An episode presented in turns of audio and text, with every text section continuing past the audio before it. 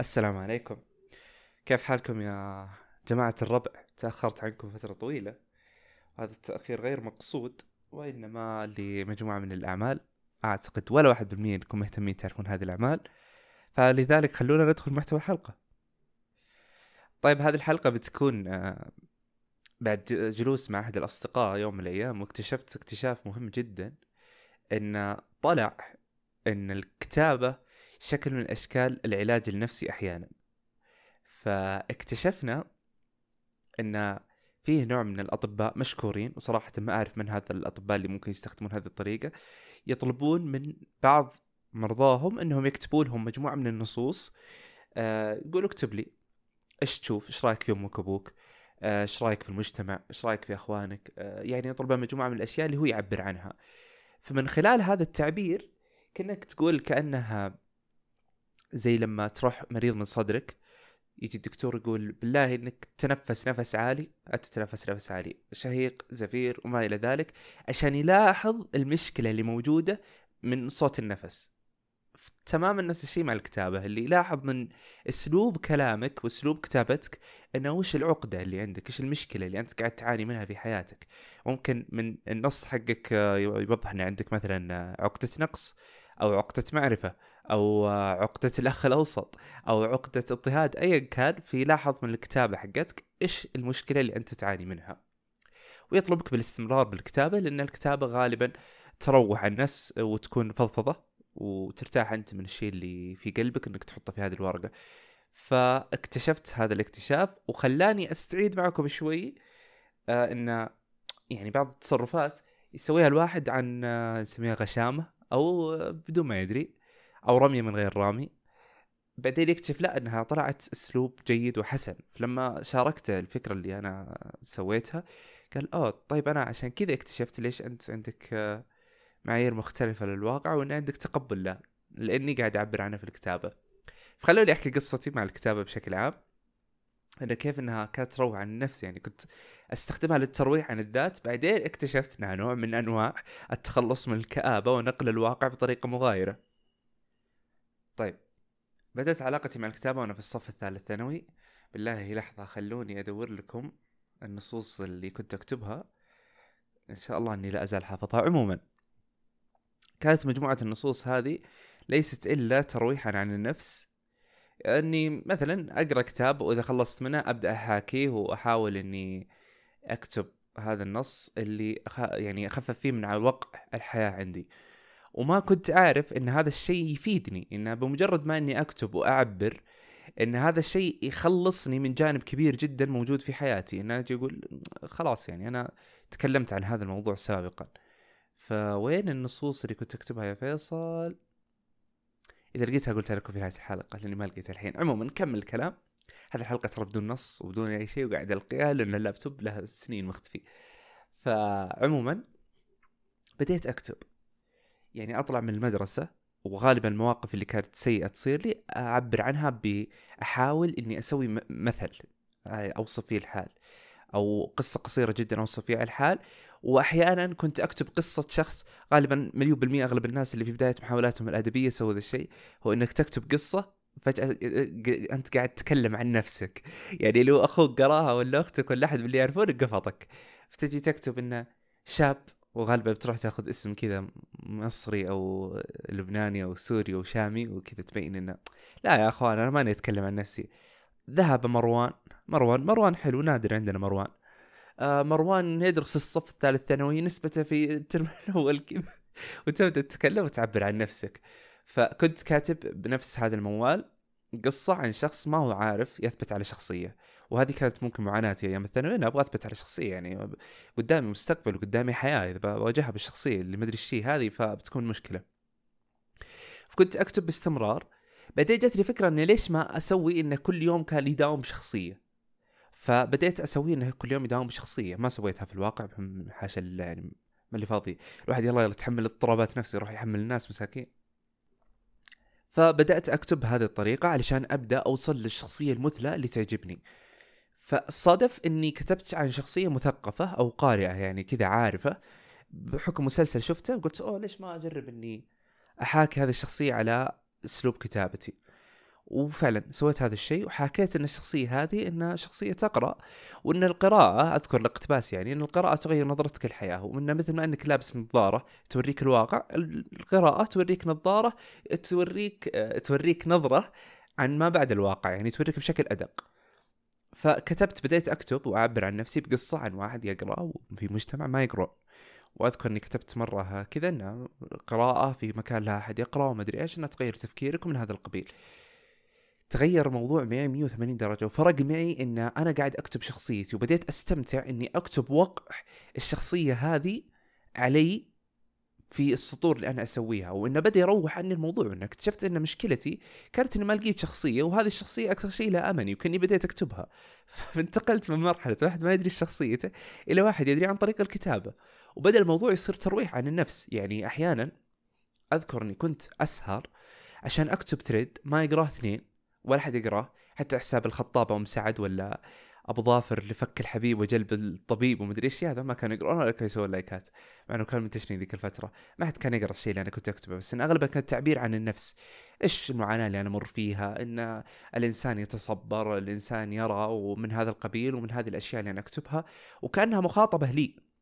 أقوم الصباح ما عاد أحس بشيء غالبا إلا النص هذا يعجبني وأحفظه في المفضلة عشان أرجع أقرأه بعد فترة إني أحطه بالحسبان. يعني إن شاء الله إني ألقاه لكم بإذن الله إني ألقاه المره ما قلت أسوي إني ذولاك اللي كل شوي يفتح جواله ويقول بوريكم شيء؟ ما يوريكم شيء. في نص كتبته مرة كنت أتكلم فيه عن المشاكل اللي تصيبني من أفكار الليل. فخلوني أقرأ لكم النص. كان يتكلم عن شعوري آخر الليل بالمعركة اللي بيني وبين نفسي. طيب لازم تذكروا في البداية إنها بدايات أدبية ولا تمثل القارئ الآن. حتى أشوف الاقتباسات اثنين ما هي موجودة واضح إنهم كانوا يسبوني. آه، اثنين علامات مرجعية ما حد درى. فلنبدأ القراءة. وحين يحين الليل كأنه ليس مجرد تغير في التوقيت والمناخ ولون السماء. هو يأتي على الناس يسيرا إلا أنه علي عسير جدا. عسير كخطوات طفل في أول سنين عمره. عسير كصعود جبل وأنت مكسور الساقين. عسير بشكل وصفه يصعب وتذكره يتعب.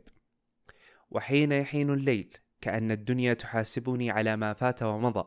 تحاسبني كما لو أنها قاض يحاسب متهم في تهمة ليس له فيها شأن ولا علم. تأتي أسئلة عجيبة وغريبة. أسئلة من نوع يصعب أن يتحمله الآدمي العادي. سؤال على الصيغة الصعبة إجابتها. سؤال لعين يبتدأ بماذا لو فعلت كذا ولماذا فعلت كذا. حينها أشعر بالندم ويا ما أصعب الندم.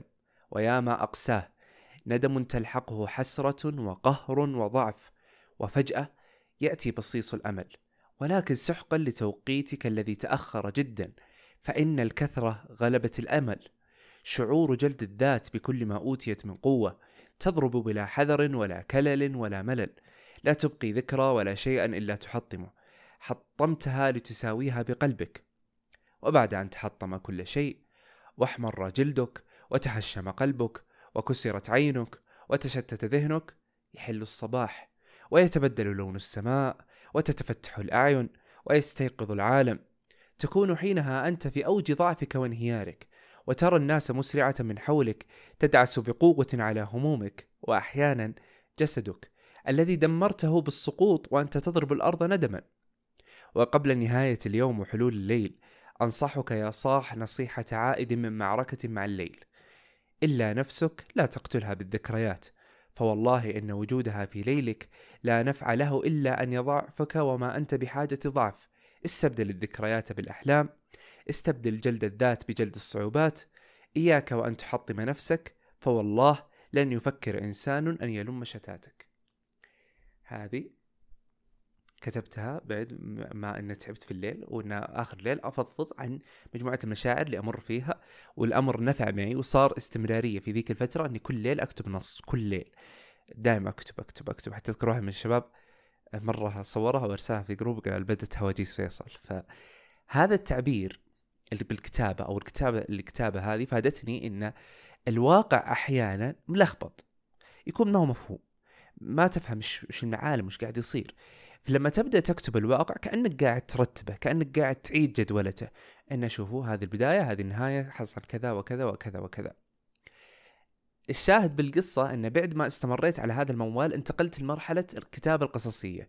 كتابة القصص هي تفنيد للواقع اللي أنا قاعد أمر فيه بحيث أن أحيانا أشوف شخصية موجودة في الواقع أشغل خيالي بشكل أكبر وأتخيلها في مواقف أصعب في ظروف أعتى وما إلى ذلك. فهذا الأمر إيش نفع فيه قدام؟ نفع انه صار عندي قابلية شخصية كفيصل لتقبل الشخصيات المختلفة. ما عندي مشكلة أقابل أي إنسان. وعادي أنخرط في مجتمع ما عندي مشكلة جدا مع هذا الشيء لأني بستمتع فيهم وأحس إنهم آه، أشخاص من قصة قرأتها مسبقا. في الكتابة إذا أقدر أختصر نفعها اللي نفعني ساعدتني على تقبل الناس من حولي. ساعدتني على ترتيب الأفكار ساعدتني على فهم ذاتي انه بمجرد إنك ما تقرأ هذه النصوص يعني مثلا هذا النص لما قرأته تذكرت إنه في ذيك الفترة كان فيه أفكار تتعبني وكان في جلد ذاتي يتعبني إنه يا فيصل ليش وليش وليش؟ بعد فترة من الزمان ما عاد صرت أجلد ذاتي آه بس قاعد أنكتم اللي يحتاج موية؟ ما حولي موية. طيب. فصار في جلد ذات كان في ذيك الفترة بعدين صرت أتنازل عن هذا الشيء ما أبغاه لأني عبرت عنه. فنصيحة أخوية إنه ما هو لازم الكتابة بشكل أساسي يعني إنك تبدع في الكتابة وتصير غازي قصيبي ونجم محفوظ. لا حاول إنك توجد شيء يعبر عنك. أحيانا ممكن الرسم إنك ترسم الشيء اللي حولك. أحيانا ممكن تنظم بيت شعر ركيك عادي جدا. وصف الأشياء يخفف وقعها. يعني يا إما يخليك تصغرها في نظرك. يعني أجي أنا أقول إني أنا مظلوم والحياة ظلمتني والدنيا مقفلة في وجهي وجهي آسف على وجهي هذا شيء جنوبي بحت. فمقفلة في وجهي فأحتاج يعني إنها تفتح معي وانها أنا مظلوم وما أدري إيش. طيب باختصار روح اكتبها. ممكن مع كتابتك بتكتشف إنك صغرت معاناتك في نظرك وبديت إنك تشوفها شيء تافه وتبدأ تكتب وتصغرها لين توصلها شيء يعني صغير جدا. لا الحين انكتمت مرة واحدة واشرب مويه طيب بعد ما توصلها إلى شيء صغير جدا أنت هنا بتنتقل لمرحلة استحقار الأشياء التي ظننتها أنت إنها كبيرة وبتبدأ تستمتع بالواقع اللي أنت فيه وتبدأ إنك تشوفه بمنظر مختلف. يعني تقدر تأجج نفسك وتقدر إنك تهدي نفسك شوية. فالكتابة نافعة جدا في الترويح عن النفس. والله إنها من الأشياء اللي تروح عن النفس. آه، حتى لو كانت النصوص كئيبة. آه، ممكن بقول شيء شاطح شوي. انه قبل أيام شفت واحد في تويتر يعني يستخدم الكتابة الأدبية بأغراض قذرة شوي. فكنت أسأل نفسي وأنا قاعد أكتب قلت طيب يا فيصل هل القذر المعتوه هذا اللي يكتب بالفصحى عشان يجمل الانحراف الأخلاقي اللي في نصوصه. هل هو يعبر عن نفسه زيه زي الشخص اللي يكتب الفصحى آه، بطريقة كوميدية عشان يعبر عن واقعه؟ والصراحة اكتشفت أن للأسف للأسف مثل ما أن في صالح وطالح في كل هواية وفي كل شيء هذا الطالح حقنا. هذا الطالح حق الكتاب. إنسان الله المستعان الله يرفع عنه. ما أدري إيش سالفته ما غير لا يوصف أجسام العرب و... وأشياء يعني مقززة. الله يعني الله يشفيه ولا يبتلينا. فهذا نوع من أنواع التعبير عن أشياء يعيشها في حياته. فقاعد يعبر عنها بالطريقة المقززة هذه ما أدري هو قاعد يبغى ما والله ما أدري. بس المستفاد من قصة المتخلف هذا إنه حاول إن الهواية اللي أنت قاعد تسويها إنها ترفه عنك إن الكتابة تاخذك إلى منحى آخر تخفف عنك واقعك ما تستخدمها لأغراض رديئة. حاول إنك تكون يعني تخيل إنك زي هذا. هذا يعني مثال سيء. ففعلا يا أصدقاء الكتابة من الأشياء اللي تخلص من الكآبة وأنا قدامكم إنسان يعني أقولها بصراحة إن كتابة أي شيء دائما تخفف عني تخفف عني الواقع تخفف عني أشياء كثيرة تخفف علي أحزاني تخفف علي ال... تخفف علي أشياء يعني ما أدري إذا ممكن أوصفها إلى متى يعني أمدح الكتابة. حتى اللي حولي دائما يقولون إنها متى ممكن توقف على الكتابة؟ مستحيل أوقف على الكتابة دامها تخفف عني واقعي دامها تخليني أصغر الأشياء في نظري. يعني أحيانا حتى لو زعلني إنسان أكتب عنها قصة. القصة هذه والله باي باي علشان أخلد شخصيته السيئة في نظري قد ما إنها علشان علشان يعني أحاول أخفف وطء تصرفاته في نظري. يعني في واحد كان يوم من الأيام رافع ضغطي ولا بقول لكم إيش القصة. أحبكم زي عيوني بس ما بعلمكم. كان رافع ضغطي اضطريت إني أكتب قصة آه، محاكيه لحياته عشان أفهم واقعه. أبغى أتخ... أبغى أغوص في شخصيته لين أفهم واقعه. ومن بعدها الإنسان هذا صار زي العسل على قلبي وصرت أحبه. ف... فهذا من الأشياء اللي نفعتني فيها الكتابه باختصار هذه قصتي مع الكتابة. آه، أتمنى أنكم تجربون تكتبون. فيها أتوقع ناس مهتمين جدا بتفسير الأشياء اللي أنت تكتبها. أه بس لا تأخذ الموضوع بجدية تقعد تكتب أشياء فيها سب وما إلى ذلك. أه شكرا لاستماعكم. أتمنى الحلقة كانت خفيفة لطيفة. تسوى الانتظار هذا. اللي عندهم اختبارات الله يعينكم. ما أدري ليش قاعد تسمعوني روحوا ذاكروا. ذاكروا يا عرب. ذاكروا يا اوادم شوف ماكم في فيصل. شكرا لكم يا أصدقاء.